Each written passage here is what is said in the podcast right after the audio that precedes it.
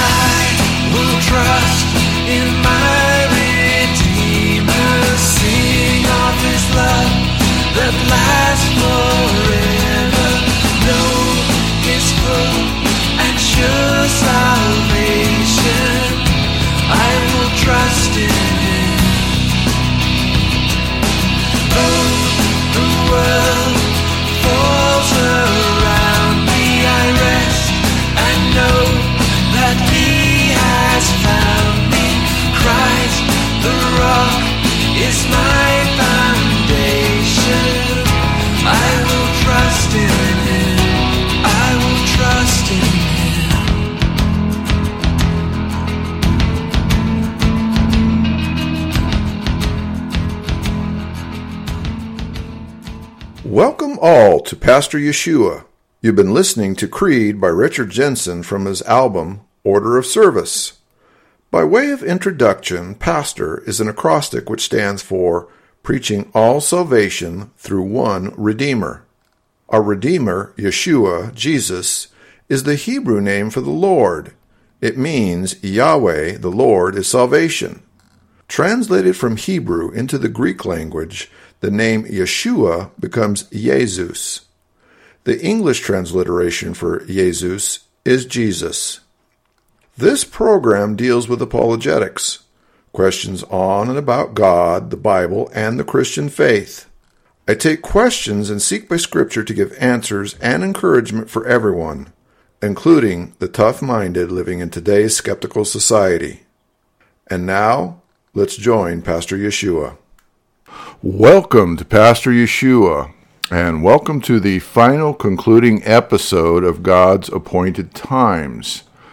Now, in our previous episode, we just finished the various passages of the Bible and other logical arguments which support a pre tribulational rapture. In this final episode, what we are going to do is look at the various arguments and counter arguments which are lodged by various scholars who disagree with the uh, argument for the pre tribulational rapture. So, what are these complaints, concerns, or arguments that those that are against the pre tribulational rapture have? Well, number one, firstly, opponents of the pre tribulational rapture frequently make dogmatic assertions that a pre tribulational rapture was never taught before 1820 AD. Further, the various books, online resources, and sermons and so forth attribute the origin of the pre tribulational rapture theory to one John N. Darby. To go even further, some ascribe his teaching to what he learned from either cultic or occultic origins as a way to smear the pre tribulational rapture and to have as many as possible abandon the uh, pre tribulational view as something which is heretical. And ultimately, these sources claim that the early church, that would be the first and perhaps second century church, never taught a pre tribulational rapture. And since it wasn't theorized until 1820 AD, that this proves that the pre tribulational rapture view is unbiblical. Now, in order to disabuse some of this uh, notions, it's helpful to remember that, like with the theory of the Trinity, simply because the word Trinity does not appear in the Old or New Testament, does not mean that the concept of God in three persons is not clearly taught in numerous areas throughout both the Old and New Testament. Likewise, simply because the phrase pre tribulational rapture or something along those lines is not explicitly found in either the Old or New Testament does not mean that the idea, the concept of a pre tribulational rapture is not biblical. Now, in order to further disabuse this idea, what we do find is an ancient citation from a sermon ascribed to one Ephraim of Nisibis, who was a Syrian church father who lived from 306 to 373 AD. In this sermon, Nisibis clearly teaches that believers will be raptured and will be taken to heaven before the tribulation. The translation of his sermon includes the following segment quote, For all the saints and elect of God are gathered prior to the tribulation that is to come, and are taken to the Lord, lest they see the confusion that is to overwhelm the world because of our sins. Unquote. So, Clearly, from a simple mathematical standpoint, we see that 306 to 373 AD is clearly far before 1820, which is allegedly the first mention of the pre tribulational rapture. Secondly, if Ephraim of Nisibis was teaching believers about the, a pre tribulational rapture, then it would stand to reason that that theory and that that belief was already present in the early Christian church, perhaps as early as mid to late second century.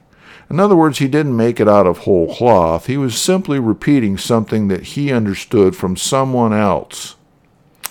So, as a result, what we can conclude from this as that the argument that the age of the theory being 1820 AD is something which is spurious. It is not true. It is simply uh, something that is thrown out there by those who have not done their due diligence homework. And in fact, we can see that when we see this citation in particular, it was doubtless one of many which would support the idea that the first and at worst the uh, second century church was already under the belief that they would be raptured prior to the tribulation, which is in essence the same as believing in a pre tribulational rapture. Next, we have the argument from the same scholars who bring up an issue called imminence.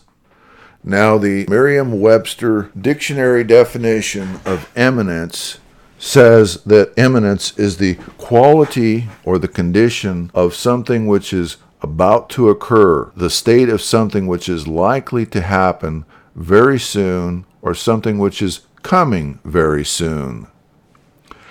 However, when we actually look at the arguments from those who espouse this complaint, if you will, or this argument of imminence, what they define imminence as is something very different. It is a doctrinal or a theological definition of imminence, which holds two things which are both predicated on one another. The first thing that imminence says is that Jesus can return on any day at any time.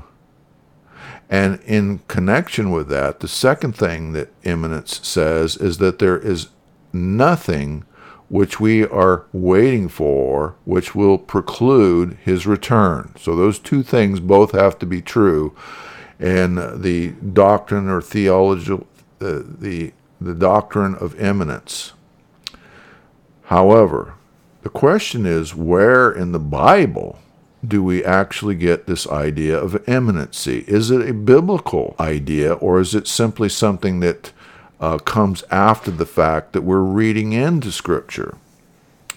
Well, as we survey the Bible, and in particular the New Testament, we come across terms like soon, quickly, eagerly, and without warning.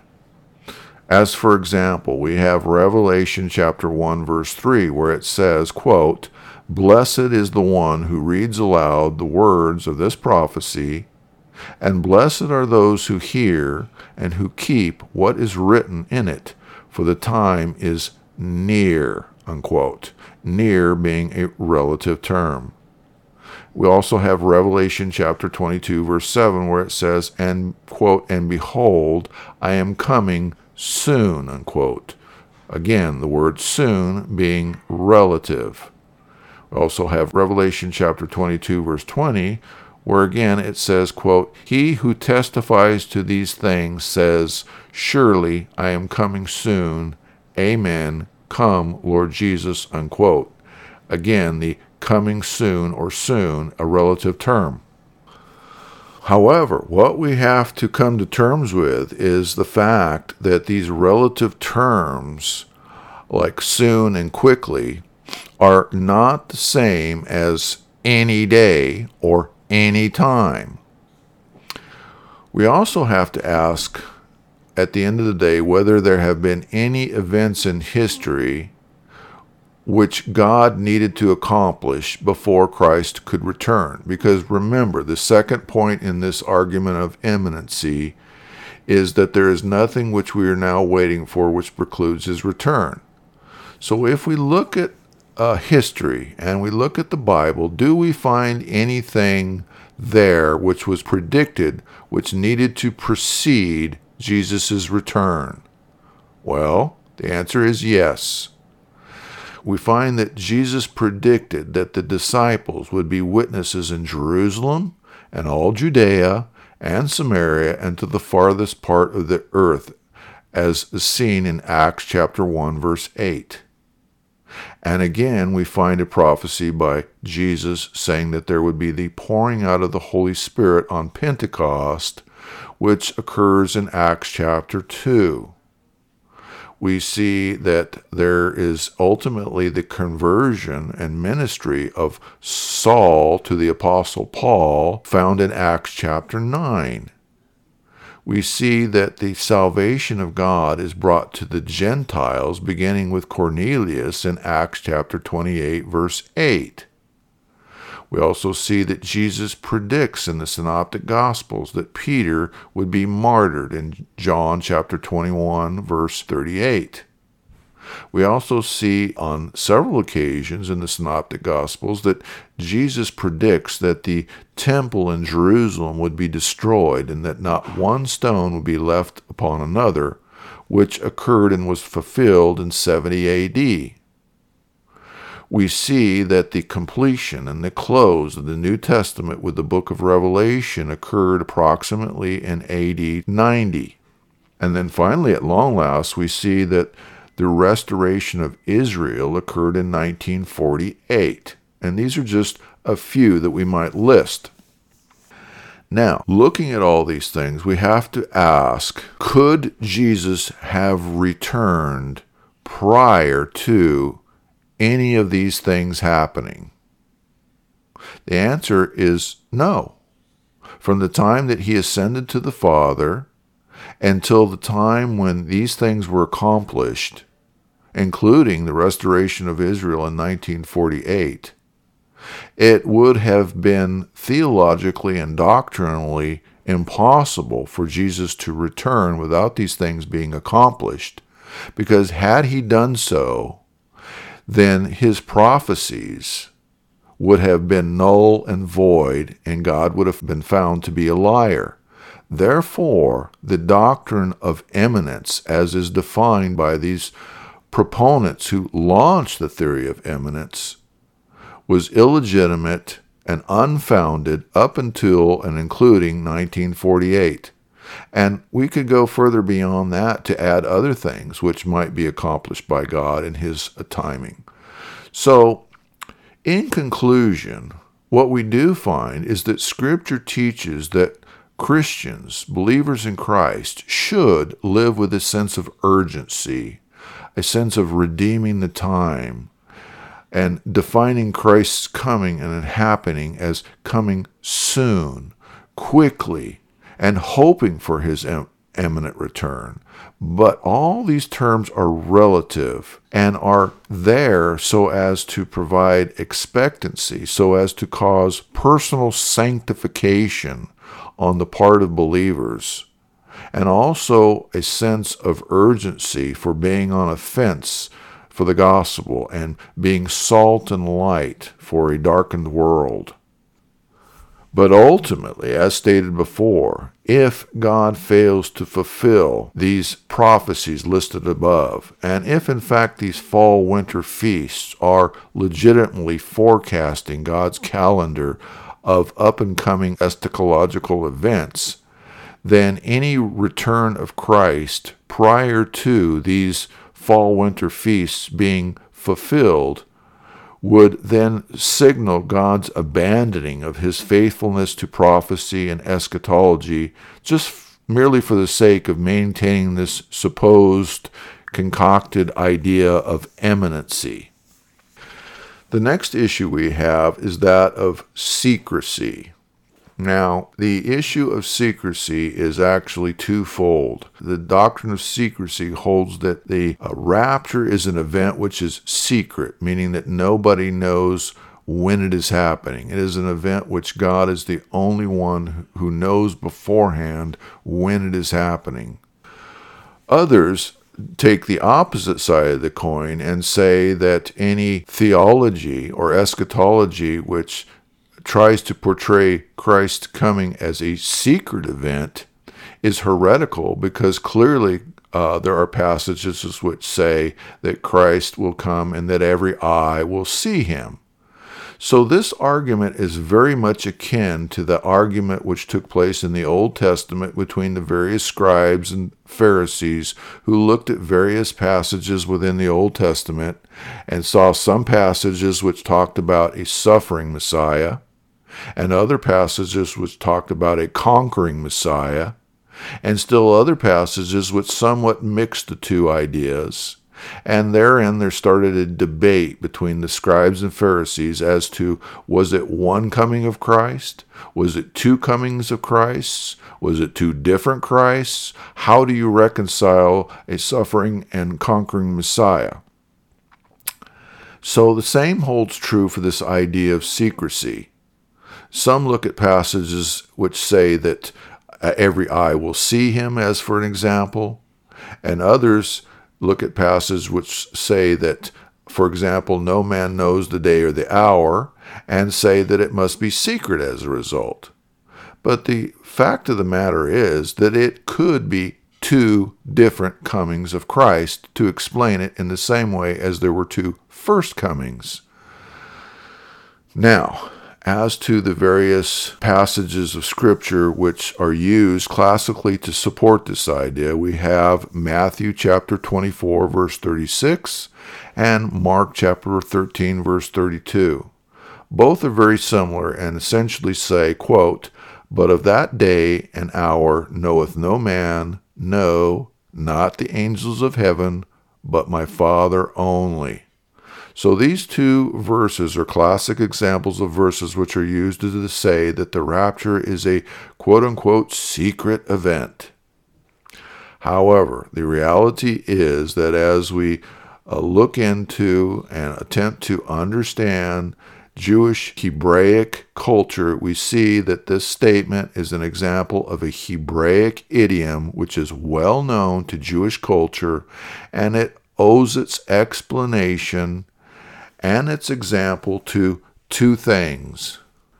Number one, we have the example of the ancient Jewish wedding, which we have mentioned numerous times.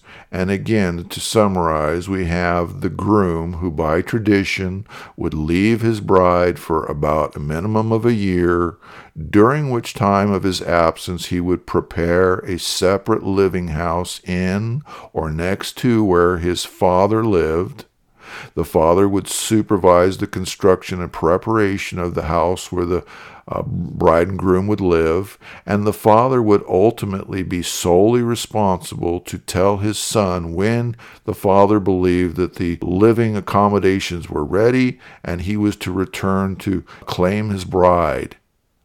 Thus, in that culture, and even today, in many circles, whenever someone would ask the bride, the groom, or someone in the bride and groom's circle, uh, they would ask when the actual wedding celebration was to take place. The one being asked would, by tradition, answer the question by saying, quote, no man knoweth the day or the hour but the Father. Unquote. Why? Because that's the culture and history of how the ancient Jewish wedding custom proceeds, is because it is an issue governed by the Father's timing and his will, if you will, as to the everything that takes place.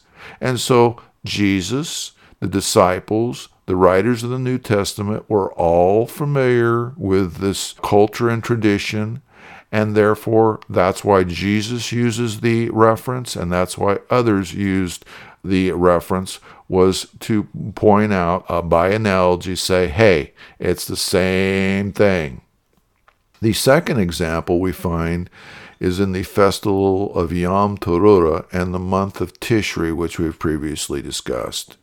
And again, by summary, Yom Teruah is the only one of seven feasts and festivals of the Jewish year which falls on the first of the month of Tishri. And as stated, this is problematic because the first uh, of every month is dictated by the appearance of the phase of the new moon in the sky, which is to signal the beginning of the Jewish month. As stated, the sighting of the new moon in the first century would be difficult since observation by the naked eye would require seeing the new moon in spite of any atmospheric and or weather conditions which might be present. Second, sighting the new moon required by culture two independent witnesses who were delegated by the high priest to look for the new moon.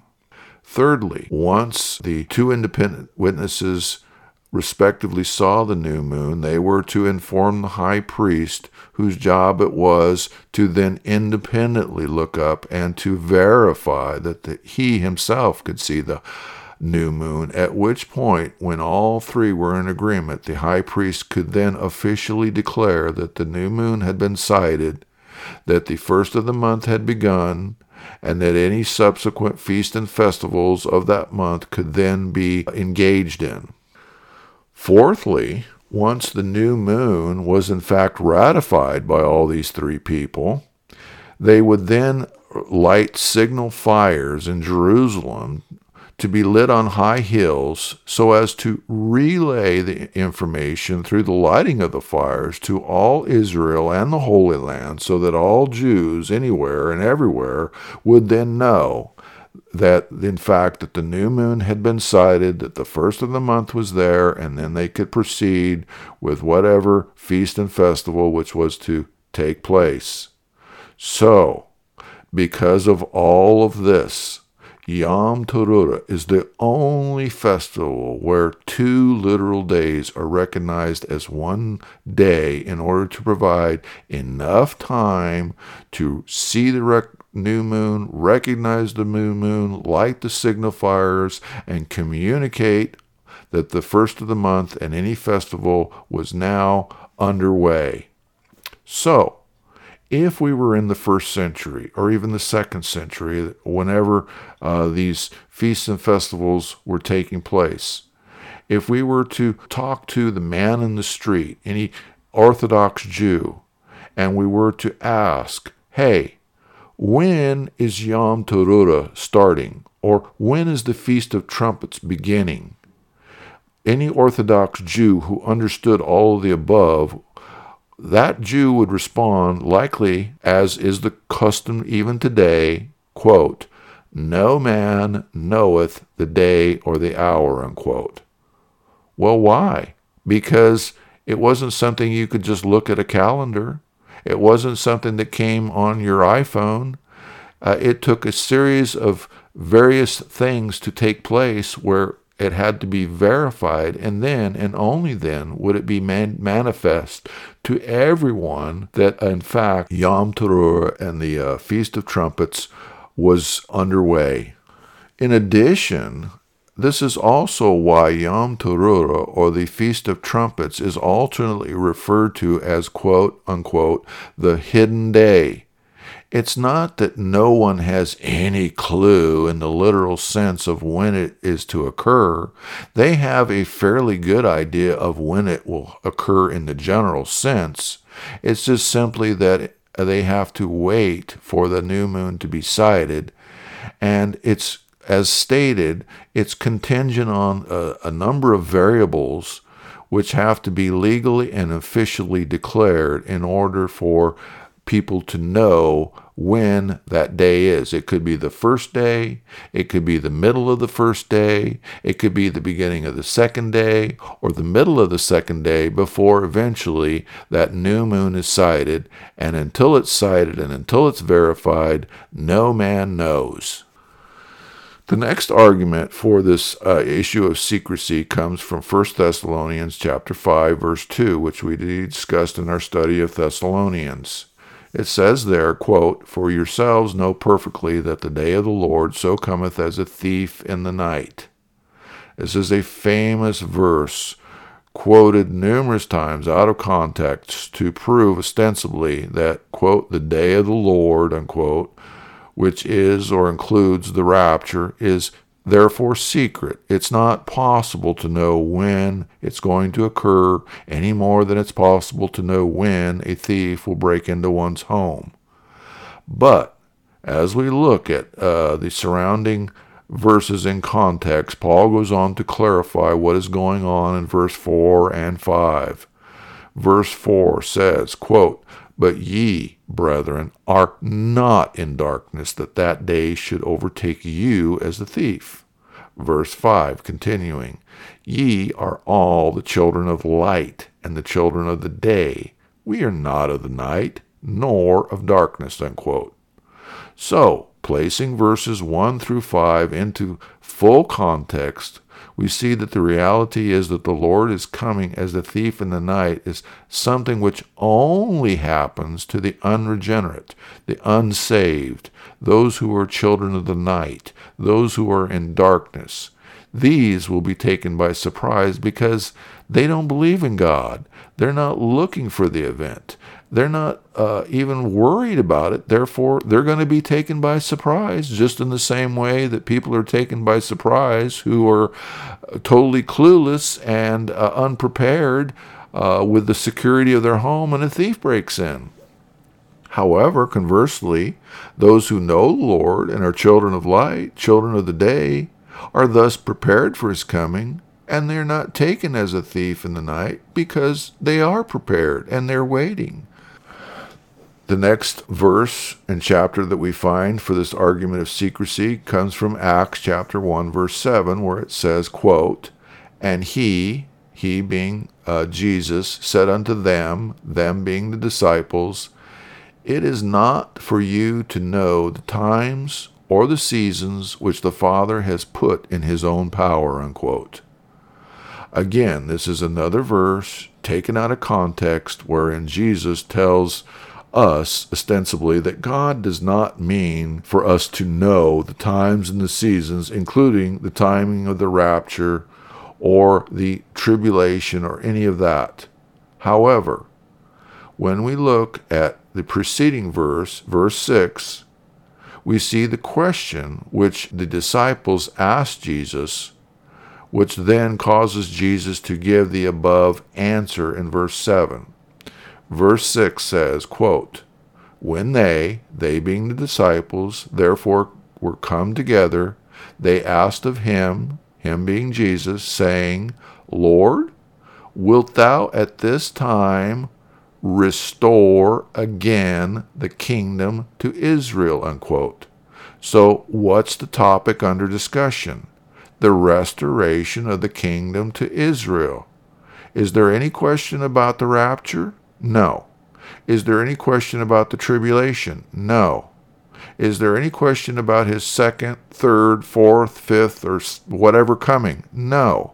The question is specific to when is the restoration uh, of the kingdom to Israel? That's the question. So, based on verse 6, the only question being asked is when God will restore the kingdom of Israel. And Jesus decides to give the answer to his disciples, essentially telling the disciples that this particular issue is none of their business at this time. It is not something that's important for them to know. And that's what it's limited to. You cannot take this verse and then transfer it to include everything under the sun, including the rapture, the tribulation, its second coming, and so forth it is limited exegetically and hermeneutically to simply and only when will Jesus restore again the kingdom to Israel, which was not for them to know. Next, we have Matthew chapter 24, verse 50, and also Luke chapter 12, verse 40, which are very similar. Matthew says, quote, The Lord of that servant shall come in a day when he looketh not for him, and in an hour that he is not aware of. So, this again is a verse used to tell everyone that Jesus' servants, the elect, will not know what day that Jesus is coming. They won't be aware of it. It'll be a day that's anything but the day they're expecting. So, therefore, it's secret. However, as we look at the verse, and its context, we see that that servant which is being referenced is actually an evil servant and not a true servant. Therefore, this unawareness and secrecy is talking about the unregenerate, the unsaved, and not God's elect. Luke 12:40 is the same thing where it says, quote, "Be ye therefore ready also, for the Son of Man cometh at an hour when ye think not." Unquote. Again, this is related to the same context where it is only those who get complacent and lose their sense of urgency in redeeming the time, or who are unregenerate in their nature, and as a result, uh, the timing of Jesus' return overtakes them because they are evil servants and not true servants. So neither one has to do with the elect of God or has anything to do with secrecy except for those who are lost.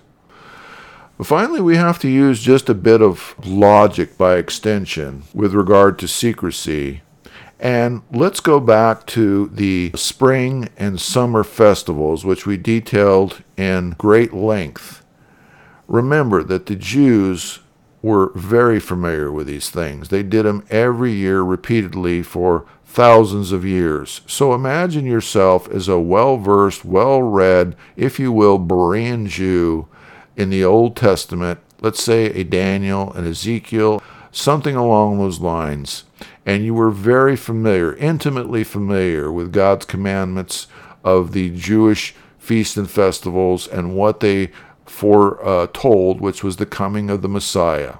The question is, did God have an exact month, day, and time on his eschatological calendar as per the Jewish feasts and festivals for the entrance and selection of Messiah as the Lamb? What about Jesus' crucifixion, his resurrection, his ascension, and the birth of the church? Were these events which God had fixed on his calendar ahead of time? Yes. Could we be aware of them by diligent study? Yes. Was it possible to miss these events because you were just not paying attention? Yes. Was there anything secret about them? No. So, by, by extension, we have to ask ourselves if there's no secret with the summer and spring festivals, why would there be an issue of secrecy with regard to the fall and winter festivals? There's the same amount of information there. We just have to have the same amount of faith that God is faithful to his promises and his prophecies. That's it. Secondly, did the best of Jewish scholars and prophets have absolute clarity as to how to explain or reconcile various passages any more than they had uh, ability to reconcile passages about a suffering Messiah versus a conquering Messiah? No, no. The same way that we ha- we don't have absolute clarity as to how to reconcile some difficult passages about eschatology. But that doesn't mean that God doesn't have an understanding of it. There are different opinions, but as we look at it and its fulfillment, we look back and we say, ah, I have complete clarity. So just because it looks one way doesn't mean that we can't necessarily have a good understanding if we approach it in a Berean way. The last issue that we have is a uh, complaint by those who dismiss the pre tribulational view is what's called false security. Mid and post tribulational proponents argue that a reliance on a pre tribulational rapture opens the door to leaving believers in that pre tribulational theory being unprepared, disillusioned, or losing their faith in the event that it turns out that we're wrong. And if and when it turns out that we're wrong, we find ourselves in the midst of the tribulation, facing persecution, martyrdom, and ultimately losing our faith. Well, the first response to that is that this particular theory appeals to what would be called argumentum ad consequentiam, in other words, we are being told that we must not allow ourselves to hope for, trust in, or believe in a pre tribulational rapture, because by doing so, if we are wrong, we will then be disappointed and may lose our faith. Therefore, the only solution to avoid disappointment is to reject the pre tribulational view as being heretical but the fact is, it is just as easy to take the argument and to flip it around and to say that, well, unless a believer is earnestly looking for Christ's appearance and looking forward to the rapture, looking up to our redemption drawing uh, near, that we may in fact miss the event due to an unpreparedness or to a lack of faith on our part. And to that extent, we might cite Hebrews chapter 9, 28 as a possible verification of that very theory. It says there, quote, So Christ was once offered to bear the sins of many, and unto them that look for him shall he appear the second time without sin unto salvation, unquote. Secondly, the theory of this false security fails to recognize that believers in all ages, at all times, have always been warned by Christ and others to expect persecution, suffering, tribulation, and physical death. Uh, that is the fate, if you will, of all Christians. What we don't have to look forward to and expect is that we should suffer the wrath of God, which is poured out upon sin, rebellion, the world, the wicked, and Satan, because as stated previously, God's wrath has already been poured out upon his Son on the cross. And that issue is solved once and forever for those who are in Christ. Finally, as stated before, from a soteriological standpoint, the only theory which uh, allows a believer to lose their faith is one which is ultimately rooted in Arminian theology. Under the doctrines of grace, conversely, those who are saved will never, quote, lose their faith, unquote, because it is ultimately God and not man who's doing the saving, and God cannot fail to accomplish that which he has sovereignly chosen to do. It is only when you buy into Arminian theology, wherein it is man who is supposedly choosing to be saved, that you can therefore then later change your mind and become unsaved and therefore lose your salvation. So the fact is that for those who are sovereignly chosen and elected by God to salvation, at the end of the day, these people are never going to lose their faith no matter when the rapture occurs because God has sovereignly chosen them, and those that God has sovereignly chosen can never lose their faith. So, by final and ultimate conclusion, we see that the typological template and the prophecies contained in the Jewish feasts and festivals found in Leviticus chapter 23 and elsewhere, along with the remaining scriptures in Jewish culture and history, we see that God perfectly fulfilled the first four feasts and festivals of the spring summer season on this basis, we can take faith in God's trustworthiness that it is only logical to conclude and expect that God will likewise fulfill the remaining three of the fall winter feasts and festivals, which are a type, a prophecy, and a template of the rapture, the great tribulation, God's wrath, Jesus' second coming as King of Kings, and the millennial reign. So I would ask you now, what is the number which represents your understanding of eschatology and the feasts and festivals found in Leviticus 23? Hopefully, by God's grace, we have moved that needle from where we started to a much higher level of confidence and faith in what God is going to do in the future for those whom He loves, His elect, the church. This concludes this episode and this podcast series. If you have any questions about God, the Bible, or the Christian faith, I would encourage you to send me an email at pastor underscore Yeshua at yahoo.com. That's P A S T O R underscore Y E S H U A at yahoo.com. Thank you for listening. The